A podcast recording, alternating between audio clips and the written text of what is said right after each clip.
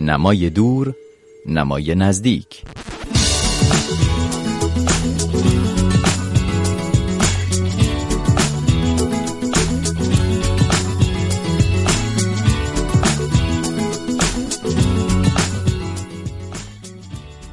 در روزهایی که سریال بسیار پرهزینه بازی تاج و تخت غرق در محبوبیتی شگفت مخاطبانش را در سراسر جهان خیره کرده شاید بسیاری از همین مخاطبان مسهور شده توجه نکنند که جادوی این روایت حاصل ادبیات است و رمان‌های درخشانی که جورج آر آر مارتین نویسنده همکنون هفتاد ساله اهل نیو مکزیکوی آمریکا از سال 1996 یعنی 23 سال پیش اولین جلد از مجموعه هفت جلدی آن را منتشر کرد.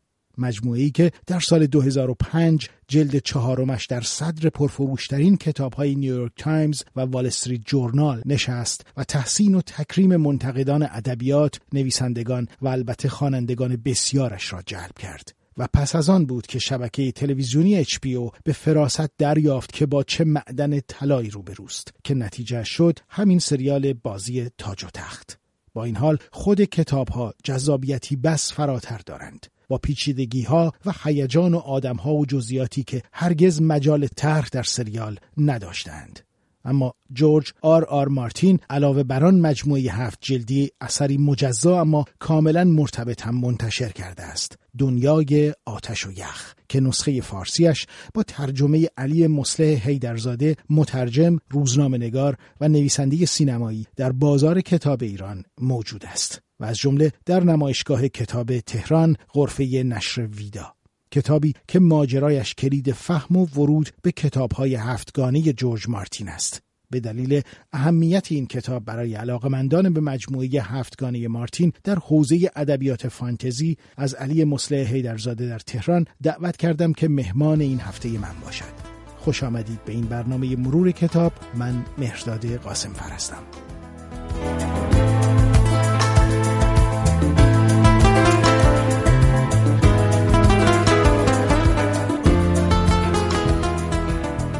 خیلی خوش آمدی. علی مصلح درزاده به این برنامه نمای دور نمای نزدیک به می‌خوایم نگاهی بکنیم به کتاب دنیای آتش و یخ اثر جورج آر آر مارتین.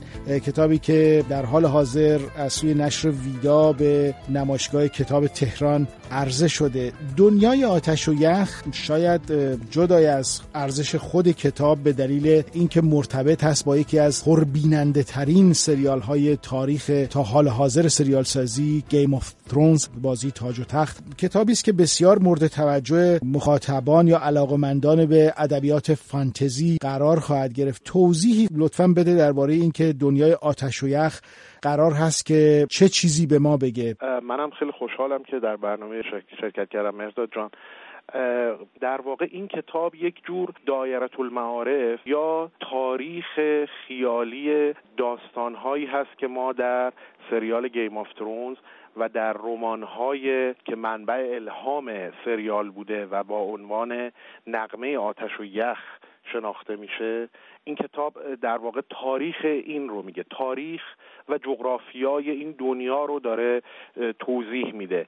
و از خیلی هزاران سال قبل از اینکه داستانها شروع بشه شروع می‌کنه و بعد می‌رسه به نقطه ای که داستان شروع شده. یعنی در واقع این هر آنچه که ما دیدیم در داستان ها و در سریال این داره گذشته اون رو توضیح میده و پس زمینه ماجراها اهم از ارتباط بین خاندان های وستروس و ریشه کینه ها و دشمنی ها و اتحاداشون رو شرح میده و به علاوه جزئیات خیلی خیلی جالب و حیرت انگیزی درباره تفاوت های این خاندان ها و اقلیم هاشون و حتی میشه گفت شباهت هاشون و اتفاق هایی که منجر شده که این جنگ قدرت در داستان شکل بگیره اینا رو همه رو توضیح میده. خب اگر بخوایم یه مقدار اینو ساده ترش بکنیم باید بگیم که جورج آر آر مارتین پنج کتاب نوشته که کتاب اولش اسمش هست بازی تاج و تخت و اینها یک مجموع کتاب هستند رمان بازی تاج و تخت بر اساس این پنج کتاب نوشته شده و کتاب دنیای آتش و یخ این قرار هست به ما بگه پیش از این پنج کتاب در این دنیای خیالی چه میگذشته. دقیقا همینطوره. این تاریخ رو این روایت رو بهتره بگیم. روایت رو از ابتدایی که حتی قبل از اینکه انسانها وارد وستروس بشن شروع می‌کنه بعد شرح میده که چجوری به تدریج این قاره این هفت پادشاهی توش اتفاقهای مختلفی افتاد و بعد میاد جلو وقت وقتی اینها رو میگه تاریخ رو میگه میره سراغ اسوس. اسوس قاره که جایی هست که اون کاراکتر دنیس تارگریان ازش قدرت می‌گیره و بعد برمیگرده به وستروس. در واقع این داستان تاریخ این دوتا قاره رو توضیح میده بعد جغرافیا رو توضیح میده و حتی درباره سرزمین ها و اقلیم های ناشناخته که در داستان های خود سریال و رمان ها اشارات کوتاهی شده یا حتی اصلا اشاره نشده همه اونا رو توضیح میده. در واقع ترسیم یک دنیای خیلی بزرگیه که این ما در یک گوشه ایش دیدیم اتفاقهای سریال Game of Thrones رخ میده. پنج کتابی که جورج آر آر مارتین منتشر کرده با عنوانهای بازی تاج و تخت نبرد پادشاهان طوفان شمشیرها ضیافتی برای کلاغها و رقصی با اژدهایان این پنج کتاب در واقع هیچ کدوم مصور نیستند. اما این کتاب دنیای آتش و یخ کاملا با تصویرسازی ارائه شده برای کمک کردن به مخاطب کتاب. چقدر این تصویرسازی ها کمک کردن که کتاب از طرف خواننده جدی گرفته بشه؟ من می‌تونم بگم که این کتاب اگر قرار بود بدون تصویرهاش منتشر بشه شاید بیش از پنجاه درصد از ارزشش و اطلاعاتی که می‌داد ناقص می‌شد. به خاطر اینکه این خیلی متکی به اطلاعاته یعنی پر از اسمه. پر از اسم اشخاص خاندانها اماکن قلعه ها دژها سرزمین هاست و بعد کنار این متن طولانی ما شاهد تصویرسازی های خیلی درخشانی هستیم. از چندین تصویرساز که اینها در واقع کنار متن یک معادله بسری مقابل چشم خواننده قرار میده که متوجه بشه در دل این مناسبات پیچیده بین افراد و خاندانها و اماکن چه اتفاقاتی افتاده. یعنی من خودم اگر قرار بود که این کتاب رو فقط متنش رو ترجمه بکنم احتمالا توصیم به ناشر بود که, که این اتفاق نیفته. به خاطر اینکه خیلی خیلی خیلی بیشتر از خود پنج تا داستانی که اسم بردی توش اسم خاص وجود داره و یکی از مشکلات من واقعا به عنوان مترجم همین بود و این تصاویر کمک می‌کنه که خواننده سردرگم نشه. فارغ از اینکه به لحاظ هنری و زیبایی شناسی بسیار تصاویر چشم نوازی حالا یه نگاه کلی هم بکنیم اصلا به این نوع ادبیات.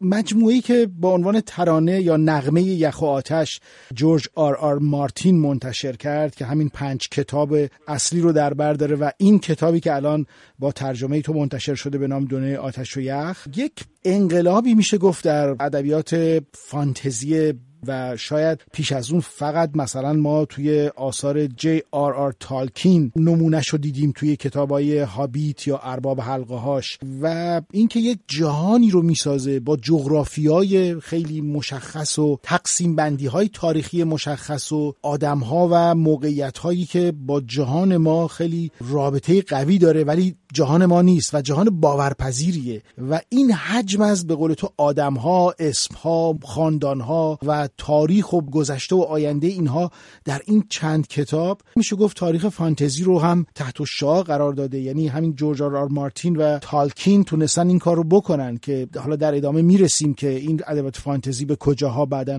رسیده. ببین در واقع من در تکمیل یا در توضیح صحبتی که تو کردی می‌تونم این رو بگم. که در واقع این میشه گفتش که شاید تکمیل کننده راهیه که تالکین شروع کرد. در تالکین در واقع کسی بود که به جای قصه گویی صرف اومد یک دنیا خلق کرد. ولی خب همونطور که گفتی دنیای خیلی اگزوتیکی بود و شاید ما به ازاهای واقعی نداشت. هنر مارتین این بوده که شما وقتی داستانها رو می‌خونید یا وقتی سریال رو می‌بینید احساس نمی‌کنید که این در یک دنیای خیالی حماسی پر از اتفاقات غیر واقعی و جادویی رخ میده. اولا که دوز جادو بسیار پایینه. یعنی در همین کتاب های در واقع بازی تاج و تخت. بله که منبع الهام بازی تاج و تخت سریال بازی تاج و تخت دوز جادو خیلی پایینه پایین تر از کار تالکین یا کارهای مشابهه. بنابراین آدم وقتی می‌بینه انگار که به شکل خیلی استعاری و نمادین داره مناسبات ارتباطات انسانی قدرت و از این قبیل رو می‌بینه. من و من فکر می‌کنم یکی از دلایلی که بسیار پرطرفدار شد همینه. یعنی این حس بیگانگی و تخیلی بودن صرف دست نمیده. بنابراین این مسیر رو عوض کرده واقعا به خصوص که ساخته شدن یک سریالی با این ابعاد. با این بودجه و با این کیفیت خب بی سابقه است. ما به هر حال آثار فانتزی داشتیم. شاید که میشه گفت تنه می‌زدن به این کار مارتین. ولی هنر مارتین این بوده که این رو تونسته یک جوری عرضه بکنه که این قابلیت تبدیل به یک روایت بصری هم داره دیگه. به خاطر اینکه مارتین در واقع background فیلم نویسی داره. یعنی اصلا نویسنده سریال های تلویزیونی بوده. و به همین دلیله که ساخته شدن این سریال کمک کرد به دیده شدنش. و من می‌تونم بگم که هر چقدر که از سریال لذت بردین اگر کتاب ها رو بخونین لذتش چند برابر میشه. بر اینکه به قایت جزئیات بیشتری داره و بسیار بسیار از نصر مارتین که بسیار سهل و ممتنعه و همونقدر که ساده به نظر می‌رسه دشواره و دیالوگ نویسیش و خیلی نکات در واقع جزئی دیگه میشه لذت برد. بنابراین اساسا این مجموعه نقمه آتش و یخ یا بازی تاج و تخت بیشتر چون به اسم بازی تاج و تخت شناخته میشه شاید بگیم بازی تاج و تخت. اصلا سرنوشت ادبیات فانتزی رو عوض کرده. یک اشاره من می‌خوام بکنم به یک بخش دیگری از این که واقعا عوض کرده. این هم این هست که شاید تا پیش از آثار تالکین و مارتین که تالکین دنیای حبیت رو و ارباب حلقه ها رو در واقع می‌سازه و جورج آر مارتین که دنیای Game of Thrones رو یا مجموعه نغمه یخ آتش رو می‌سازه. ادبیات فانتزی یک ادبیات جدا از زندگی روزمره بود و فقط در خیال میگذشت و برای یک رده سنی مشخصی هم جذابیت داشت. یعنی انگار که بعد از سن نوجوانی دیگه جز ادبیات جدی شناخته نمی‌شد. اما تالکین و مارتین این مسئله رو عوض کردن و تونستن یک ادبیاتی رو تولید بکنن یک جهانی رو تولید بکنن که سن دیگه نمی‌شناسه و در هر سنی میشه باش ایجاد ارتباط کرد و احساس همزاد پنداری کرد به ویژه با این نغمه یخ آتش که جورج آر آر مارتین خلق کرده. دقیقا همینطوره. حتی میشه گفت این یک جوری اگر قائل به تقسیم بندی باشیم میشه اسمش رو فانتزی بزرگسال گذاشت. خب الان خیلی از مخاطبین و طرفداران سریال Game of Thrones و خود کتاب ها و هر محصول مرتبط با این برند نوجوان هستن. ولی من فکر می‌کنم برداشتی که انسانهای بزرگسال یا انسانهای با تجربه تر از این داستان ها دارن خیلی فراتر از سرگرم شدن و اینکه بدونن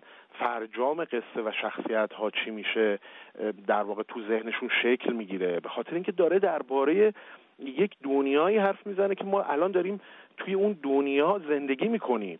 اینجا فقط اسم شخصیت ها عوض شده. شاید یه سه تا اجده ها هم وجود داشته باشه که مثلا پرواز می‌کنن. ولی اون چیزی که بدنه قصه و اون جوهر و گوهر داستان رو شکل میده روابط بین شخصیت ها هست و به خصوص روابط معطوف به قدرت هست. و به بیخود نیست که در همین مدت اخیر کلی از سیاستمدارهای خیلی شناخته شده دنیا هم دارن از این استفاده می‌کنن برای اینکه پیام های سیاسیشون رو بدن. به خاطر اینکه این داره درباره مشخصا رسیدن به قدرت و سیاست بهتر بگیم داره درباره سیاست حرف می‌زنه و سیاست رو خیلی عمیقتر می‌کنه چون تو, تو ذهن ما سیاست مال سیاست مدار هاست. در حالی که اینجا نشون میده که سیاست یک مقوله بسیار بسیار عمومیتر و پیچیده تریه که می‌تونه روی سرنوشت تک تک آدم های یک دنیا تاثیر بذاره. چیزی که من می‌تونم بگم به عنوان مهمترین خصلتش اینه. و یک نکته دیگه این که خیلی از مفاهیمی رو که پیش از این دستمایه جدیترین اشکال ادبی بوده در جهان و پیرامونش کارهای بزرگ حوزه ادبیات تولید شده که ما نامهای بزرگی مثل تولستوی مثلا داریم که این کارو کردن. ادبیات بسیار جدی رو انگار که چکیدی یا جوهرش رو وارد آثارش کرده. جورج آر مارتین در این مجموعه ادبیات فانتزی نغمه یخ آتش. و ازش واقعا یک جهان کاربردی ساخته. مثلا مباحثی مثل خیر و شر مباحثی مثل قدرت که تو بهش اشاره کردی اخلاق گرایی در مبارزه برای قدرت یا انتخاب بین انسانها و قدرت یا پرنسیپ های انسانی. اینها رو در واقع به عنوان یک چالشی در این جهان بین کاراکترهاش میاره و از دل اون یک ادبیات قوی تولید می‌کنه که میشه ازش آموخت. میشه همون لذتی رو که از ادبیات جدی میشه برد میشه از این ادبیات هم برد. درسته. برای اینکه ادبیات فانتزی یا ادبیات حتی علمی تخیلی اینها ژانرهایی هستند که دقیقا همونطور که گفتی خیلی ادبیات جدی تلقی نمی شدن حتی در حوزه مثلا تقدیر و جوایز هم جوایز خاص خودشون خیلی وارد در واقع بازی داده نمی شدن توی ادبیات جدی و رسمی. ولی من فکر می‌کنم اول تالکین و بعد مارتین الان دیگه میشه به قطعیت گفت. نشون دادن که اینطور نیست به خاطر اینکه این کتاب ها بسیار بسیار ارزش ادبی دارن. یه نکته رو من بگم. مارتین یک کار خیلی خیلی عجیب و غریبی که کرده یک سری در واقع خورده داستان ها یا, یا افسانه ها و اسطوره ها و اسامی که انتخاب کرده از روی اسطوره های ملله. این قابل شناسایی کاملا. یعنی مثلا یک بخشی از این کاراکترها یادآور مثلا وایکینگ ها هستند یک بخشی از این کاراکترها یادآور خاورمیانه ای ها هستن. یک بخشی یادآور در واقع اروپایی ها و اسطوره هاشون هستن. و واقعا این کارو کرده. یعنی در واقع چیزی که باعث میشه این اثر انقدر کامل به نظر بیاد. فارغ از کیفیت ادبیش اینه که یک جوری داره ارتباط برقرار می‌کنه با همه مردم دنیا. من یه مثالی فقط بزنم که خیلی جالبه. یک کاراکتر اسطوره‌ای هست در این داستان ها به اسم آزور آهای یا اون در واقع منجی که قرار بیاد و به این شب پایان بده. به این شبی که الان در سریال Game of Thrones هم می‌بینیم که اسامی مختلفی داره. شاهزاده ای که وعده داده شاهزاده موعود میگم. این بعد این مقاله جالب این بود که حتی کلمه اصطلاح آزوراهایی رو این از اهورامزدا گرفته. یعنی این رفته در در واقع اسطوره ها و, و تاریخ ملل مختلف یک در واقع بررسی کرده و حتی اسامی رو سعی کرده یک جوری انتخاب کنه که در واقع نزدیک باشه. حالا حداقل به ذهن خودش. و این خیلی به نظر من شاید یکی از راز و رمزهای موفقیت داستانهای مارتین و سریال Game of Thrones که در همین ایران هفته به هفته الان همه منتظرن فردا صبح به وقت ایران مثلا این سریال بیاد. در واقع اینا همه ناشی از اون در واقع ماهیت و خصلت و کیفیت و ویژگی متنیه که مارتین نوشته که می‌تونه با همه مردم دنیا فارغ از ملیتشون و زبانشون ارتباط برقرار بکنه. آنچه که شنیدید گفتگوی من بود با علی مسلح هیدرزاده مترجم کتاب دنیای آتش و یخ نوشته جورج آر آر مارتین. درباره این کتاب و اهمیت ادبیات فانتزی. سپاس که با من مهرداد قاسمفر همراه بودید. تا هفته بعد.